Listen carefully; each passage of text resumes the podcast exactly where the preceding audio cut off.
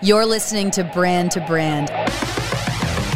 What's up, everyone? We are listening to the second bonus episode of Brand to Brand. Today, we have the absolute privilege of hearing from the Stacy of Stacy's Pita Chips, someone that I think for any budding entrepreneur you want to hear from, from anyone that's involved in consumer products or direct to consumer, anybody that's trying to navigate the world of how to build a new brand. Stacy sold Stacy's Pita Chips back in 2006 when the company was approaching 65 million in annual revenue. They sold to PepsiCo under their Frito-Lay division. In today's interview, you're going to hear from her on her latest venture, Be Bold Bars. V, are you eating a bar over there? No, no, this is not product placement at all. I'm just so hungry. and they are so good. Is this an unboxing right now? This is an unboxing audio vid. This is an ASMR of Veronica. Do you have Stacy's Be Bold pita bar. chips over there too? Or Are you going to mix I'm the on- two together? I could mix. Oh my god, Stacy, we have a new idea for you. No, honestly, these are Some cross branding these are opportunity. effing amazing. They're so good. Obviously, so excited to hit play in a second on this interview, but my conversation with Stacy, we talk about founding story, how she got started. I think the funny thing is that, and a lot of people are familiar with this story about the pita chips, but these pita chips were like an afterthought. They weren't the main event. And sometimes the best ideas are hiding in plain sight. And sometimes when you launch something, your go-to market what you actually start with is not the product that people want and you have to be ready and responsive to kind of learn from that. And so i think she shares some really awesome and really cool tidbits for uh, the budding entrepreneurs of what she went through the challenges and the struggles that she uh, dealt with. And now she's got a new brand. She's already sold. She's exited. She's done her first venture and now she's uh, off trying and tackling new problems. The world of, of fitness bars. She's a badass. She's a badass, a female entrepreneur, touting female entrepreneurship, and uh, a, a story that I think uh, you know brings brings some joy to all of us, and and a story that I think we're all in some ways cursorily aware of because we've all walked past a bag of Stacy's pita chips that have her name and and in some cases have her story on the back. Or we've all eaten an entire bag of them in one sitting. Well, So- that might just be you. I'm really excited for this episode. I cannot wait to hear what Stacy has to say. She has a hell of a story. And when we think about female entrepreneurship, managing your business to an exit, and then thinking about what's next in that next chapter of your life, I think there's something for everybody here. With that, let's kick it to Stacy Madison. All right, we're ready to roll. Stacy, thank you so much for taking time out of your busy schedule. Um, Stacy, I think your story is absolutely humbling. And I think one of the things that's so special about it is there's so many people, so many entrepreneurs that are sitting on the sidelines that have business ventures, ideas, etc. And sometimes the best ideas are hiding in plain sight. Um, your story as an entrepreneur, both with um, your past venture, Stacy's Pita Chips, which in some ways kind of makes you a household name to some of our listeners. Now, Be Bold Bars. Could you just share a little bit about your your background to start? Sure, that's a very big window. I know. But the pita chip company was started on a food cart in downtown Boston. And most people already know the story, but you know the nutshell version is is really we wanted to open up um, a restaurant or some kind of a food establishment or a takeout place in downtown Boston. Didn't have the money or the capital to do it, so we ended up buying a food cart and um, making healthy roll up sandwiches uh, in pita bread. And you can run out of anything on the food cart, you know, sprouts or whatever, but you cannot run out of bread or you're closed. So um, we always kind of had this excess inventory over purchased the bread so that you know on a really busy we could handle any kind of day but at the end of the day we had all this bread so we cut it up and we baked it into pita chips um, and then the next day we got a new order of bread because to do a roll up sandwich you have to have the el- elasticity like in the bread you know? It has to be has to be fresh. Can't crumble. So yeah we we made these pita chips gave them away for free to people standing in line and then started bagging them And then over the winter, it's not so nice in New England to uh, be outside on a food cart. So that's when I started, you know, doing the packaging and selling some in advance and trade shows and things like that to get the product launched it's such an interesting story because you sort of set out to create this kind of food truck venture and then the outcome of that was that you realized that the pita chips were really just such a missed opportunity in the marketplace and in your case it was uh, you know your kind of commitment to not wasting resources that sort of created this and you know you you you've twice now used the word humble and it is I mean, you know, my business partner Mark, he had a you know a doctorate in psychology. He went to a lot of school, and I had a master's in social work and my license to private practice. And so, with all of these degrees, now we bought a hot dog cart and refurbished it into a healthy roll-up cart. And um, talk about humble. Two two things you mentioned: humble and um, pivot being able to pivot. And pivot is a very entrepreneurial word that everybody's using right now is especially with covid. You have to be able to pivot. You have to be able to pivot. So that's right. And you were completely self-funded with this venture to my knowledge. Is that right? Yeah. And um, i get a lot of finance questions and financing today is very different than it was years ago where you know banks act banks gave loans and money was might probably a little bit easier to come by. Um, however, we started it by uh, running up credit cards and uh, all of our savings and borrowing money from our parents. And I know that there are people out there that have done what's called the credit card shuffle. So you run it up and you and you keep track and you know, oh, free, no interest or whatever, 90 days. And then whoop, switch to another credit card and then close that one and switch and, and you know, you do that, you do the credit card shuffle and and we really started that's how we started. and we didn't know where we were going either. It wasn't like, you know, we had this laid out plan. You know, we just were smart enough and able to figure things out enough that we could, when an opportunity came by, we could snag it. Yeah, and when you speak about, you know, maybe not necessarily having a plan, I think not uh, you know a lot of entrepreneurs don't necessarily have the plan. What what did scaling your business feel like? What were some of those growing pains that you had to sort of overcome outside of just simply like capital? There's so many. It's, the whole 9-year window is just growing pains you know, luckily we had somebody's factory we could borrow that we, you know, another food cart person that we met, and then she would bake pretzels overnight in, at Boston Pretzel Bakery, and we would bake pita chips during the day and use her oven. You know, just kind of businesses helping businesses, you know, helping helping each other and and networking. The growing pains, you know, initially were how are we going to make them, and then once we figure out how we're going to make them, then we were all right. Well, what now that we're we are in a position where we need to buy a bagger or something, we need to buy a piece of equipment. Are we going to install it in her place or are we going to get our own place? So you have to make these, make these decisions. And that's why I get so upset when people are like, "Oh, you just you got lucky." Because it's those small decisions, those little decisions that you make each and every day that get you to where you are. And there were growing pains all over the place. We had all kinds of problems we're a psychologist and a social worker doing manufacturing and you know machines breaking pita chips flying everywhere i mean yeah it's it's every day I think it's so easy for people that uh, weren't necessarily at a seat at the table to say that uh, you had a lot of luck, but there you're right. It, it, it is the sum of all parts. And as entrepreneurs sometimes you end up burning the midnight oil. You'll do whatever it takes to fulfill the order or make it to that next stage in the business. And obviously yes we all need some level of luck but um, there is so much more that goes into it. What about um, you know so much of building a business is like a people problem. What, what, how did you kind of grow your grow your team or just figure out what type of key personnel that you needed while it was sort of that dogfight uh, when you were sort of early in the business venture. What did that look like?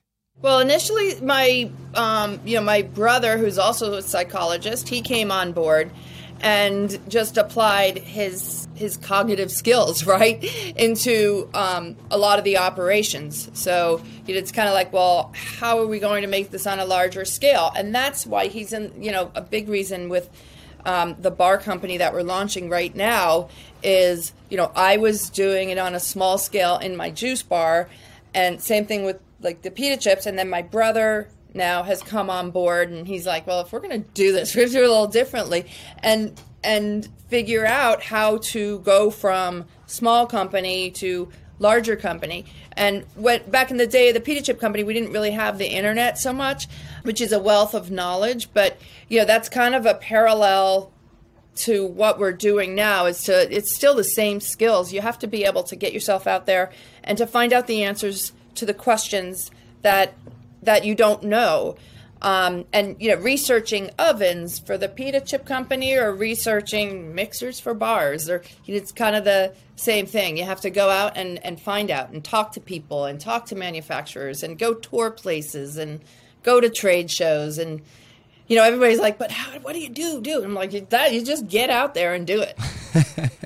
you have to confront these problems head on. I think one thing that yes I was so curious with us chatting today to c- kind of learn a little bit more about was sort of the deal that where you ended up kind of selling Stacy's pita chips to Frito Lay's, and I know you weren't planning on uh, that when you started the venture.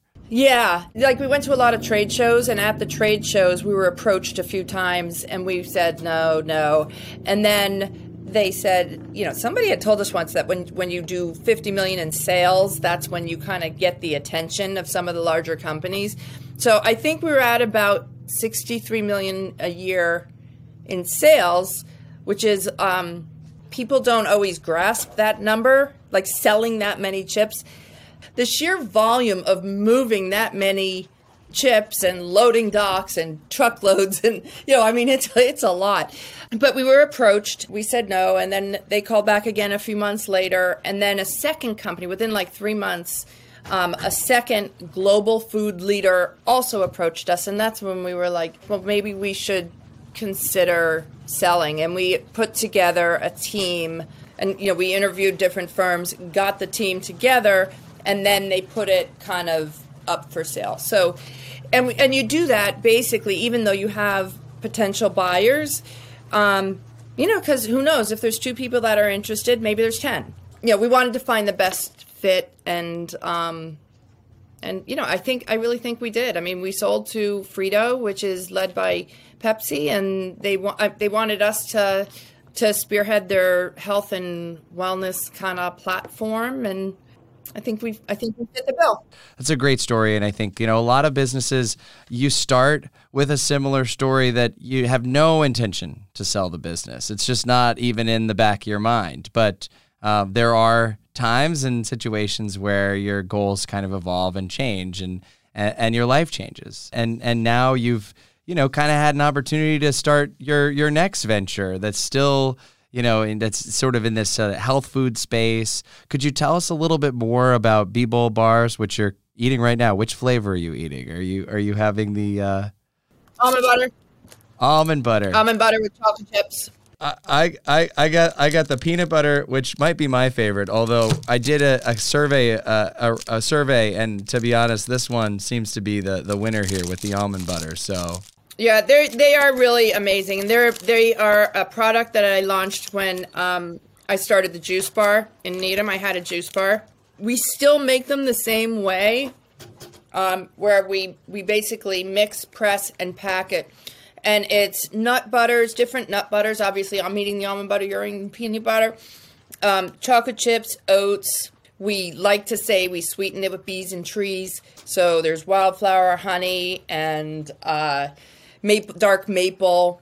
We have 18 grams of whole grains. We're gluten free, dairy free, and, and and the protein that's in here comes from eating real food like almond butter. And we have nuts. We're coming out with one with Brazil nuts. We have one coming with macadamia nuts and with cashews. So you asked me my favorite flavor. Right this moment, I'd say the almond butter. It's a special. It's a special bar. I think most most of the time when you're eating something like this, you're sort of planning to bring a water or some sort of beverage with you because you can't finish the bar and make it through it without something. But these are just so delicious and extraordinarily flavorful. So much, so much more so than I think I was even expecting, even from kind of hearing about hearing about them. So, next question: You've had an opportunity to build more than one brand, as a serial entrepreneur. Talk to me about what brand means to you. And then I want to talk a little bit about packaging and, you know, all the ways that you've been able to sort of create the brand. But obviously this shows brand to brand. We talk a lot about branding. Would love to first just kind of understand what you think the role of the brand is in your business. You know, I'll tell you at the at the tail end of the pita chip company, when um, we were at the point of selling, and in the middle of it all, we had a fire. That really tells you the strength of your brand, right? Because here we are, we haven't, we have, we're mid acquisition, and really they could have backed out of the deal. It could have been, but the the reality is, is that they're buying the brand. They're buying Stacy's. They're buying, you know, that people love them and they believe them and they attach what Stacy's stands for it ties you know it ties into the marketing. And a lot of smaller companies that are that are building up their marketing and you know and i remember back um, in the day when i was starting uh, i interviewed the guy who founded Smartfood uh, one of them. And he told me you take think of your of your marketing and your sampling and you know i wanted to sample sample sample. Think of that as uh, a fire hose. And you don't put a fire out by going like this, all back and forth. You put a fire out by you go like this and you aim it directly at the bottom of the fire and, and that's what you do. And you have to think of your marketing strategy and your brand and building your brand in the exact same way. And and I'm not, I want to say that that you know that it does work to do the throw shit at the wall and see what sticks. So I'm not saying don't get out there and try, but always think through like it may be attractive at that moment, but you have to think through further. Like if you're if you're if somebody calls up, can we have some samples? We're doing a parade and da-da. the questions you have to ask is, does the parade go in front of a market that sells our chips? And then you have to you have to go one step further and say, okay, the same thing with the bars. Um, even during COVID, right? We donated thirty thousand bars down to the hospitals down in Florida and stuff but we were in Publix. It was our only store. And how are we going to get people during COVID to go buy them at Publix or whatever? We labeled, we literally took them out of every single box and put available at Publix on every bar. And then we donated them because how are we going to get the message to the people who are just opening it up? Otherwise, you're just it's just trash. You just open it up and you're throwing it away. I, I love it, and I think that sometimes people just they they they donate, they put their wares out into the world, but they don't necessarily think about how they can actually make it so that customers know then how and, and, and where to buy. This is probably a great time to ask for those that are listening where where can they get these um, tasty Be bars? Well, we're trying to list every place on our website. So if you go to beboldbars.com, uh, you can certainly find the stores there. Obviously, they're they're in Publix. We're in some of the Wegmans we're sold in the refrigerated section because obviously it's nut butters and we don't put anything in them, so they are in the refrigerator. But they're still good for a couple weeks outside of the refrigerator if you take them hiking or whatever. So we talk about branding. We talked a little bit about sort of the importance of your brand and your marketing. Could we talk a little bit about packaging? Obviously, like I've got I've got a, a, a, cinnamon sugar, Stacy's pita chips. I've got the Simply Naked. I've got your your Be Bold bars here. There's some commonalities and some dark packaging. What kind of evolutionary journey went through as you sort of uncovered sort of how to present the brand and how that brand is manifested in the packaging that you chose? we just during COVID we took the time and redid the packaging again. So in our in our new package, we wanted to take advantage of the equity that I have in my name. So w- the carton has on the shelf, the carton has a photo on the front, says from the founder of Stacy's Pita Chip Company. We have um, we in, we invested in in the carton itself. We put like a, a barrier halfway across so that our bars stand up straight. So we're trying to we're actually trying to patent that, but it's great that you're utilizing the brand equity that you already developed in your previous venture and you're bringing that forward. And I do think that as people are considering which bars to buy and where to spend their money, that that will mean something. And um, we're doing this whole campaign hashtag What's Your Bold.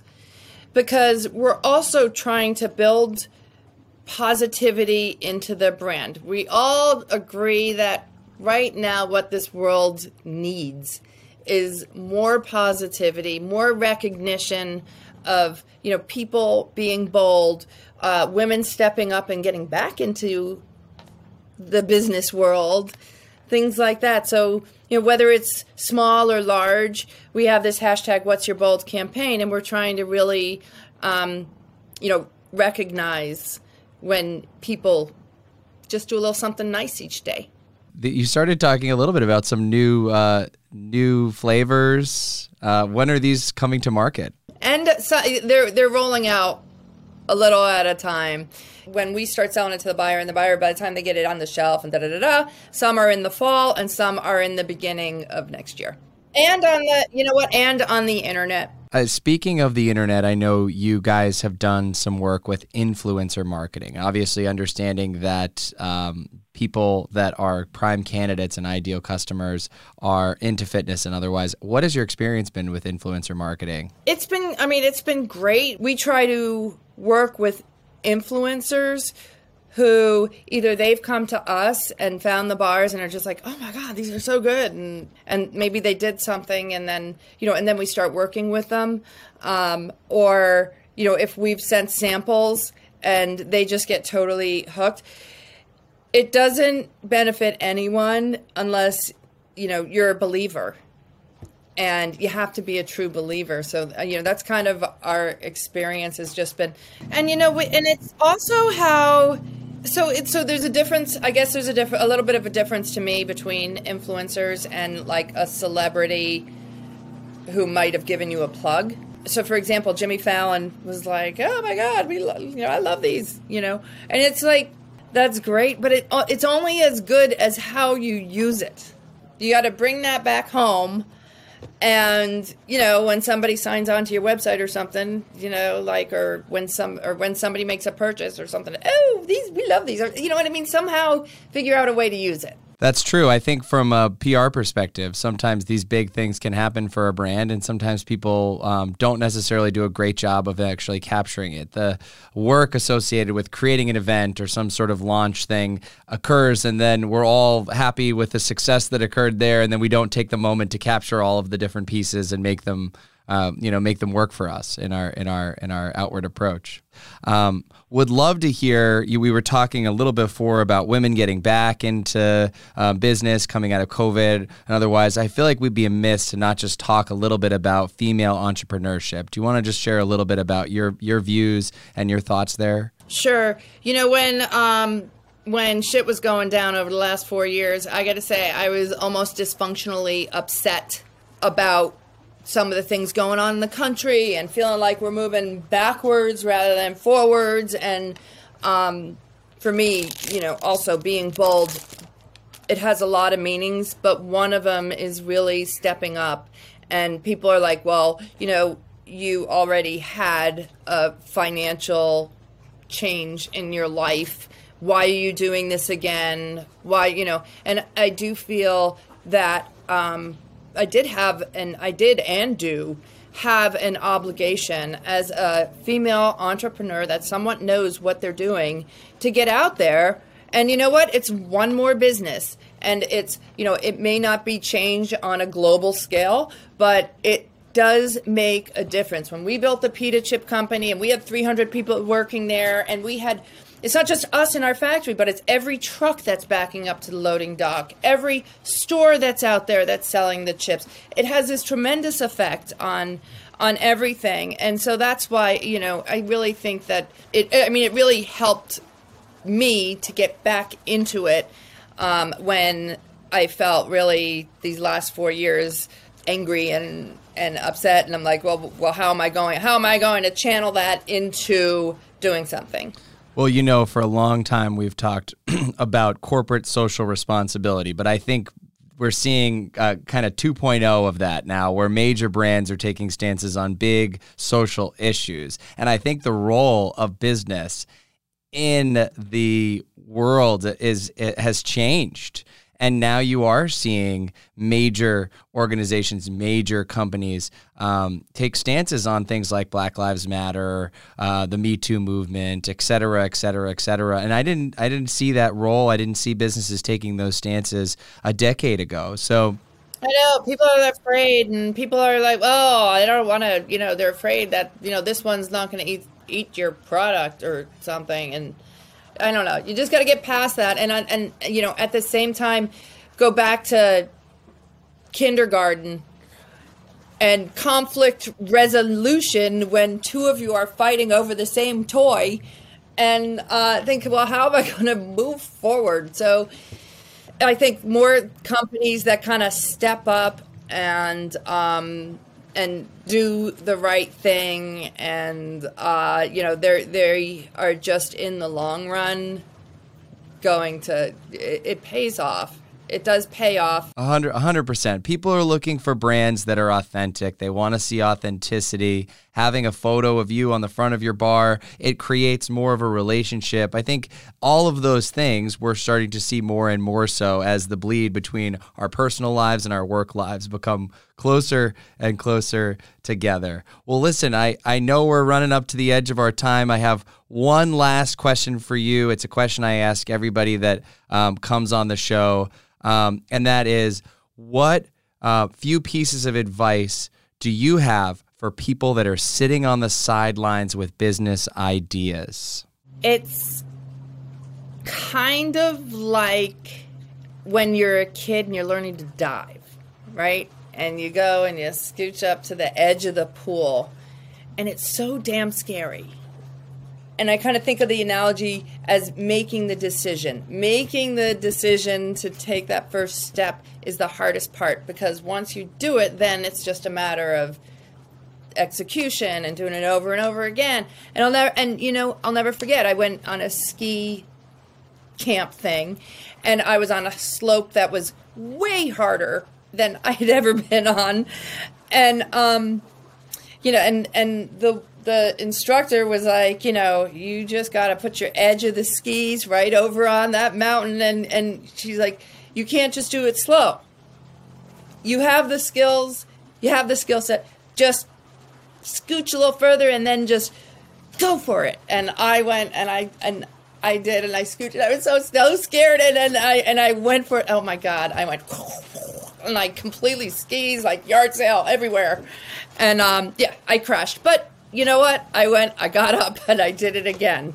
And you know, you, that's kind of the same thing as as you know when you're starting a business. So you just got to make the decision in your head that I am going to do this and I am going to try it. Once that decision is made, you're there. And you might fall, and you're going to learn from every fall, every mistake that you make. You're going to get right back up, and you're going to do it again. And and the nice thing is, in this world now with um, this sort of gig economy and otherwise, people can start a business on the side. They can start it as a small part of their day. They can give it a chance. They can throw up a website or a landing page, see if people want to buy, if there's some um, interest, Kickstarter, whatever. There's just never been a better time, I think, to, to start a business. And so, with that, I just want to thank you for taking the time to join me today and for joining us on the show, Brand to Brand. And, and uh, for those that are interested in, in learning a little bit more about Be Bold Bars, check out the website, check out your Instagram at underscore Stacy Madison. Yeah. Anything else you want to say before we close? Yes, I got to say, be bold, bold, B O L D. Be yourself outside of your comfort zone, little by little. Do it again. That's beautiful. Keep pushing yourself to reach greater heights. Well, you have a great rest of your day, and, and thanks so much for, for joining us. All right? All right. All right. Bye bye. Take care. Thanks so much for listening to Brand to Brand. If you like what you heard, hit the subscribe button, leave us a review, and don't keep us a secret. Tell your friends.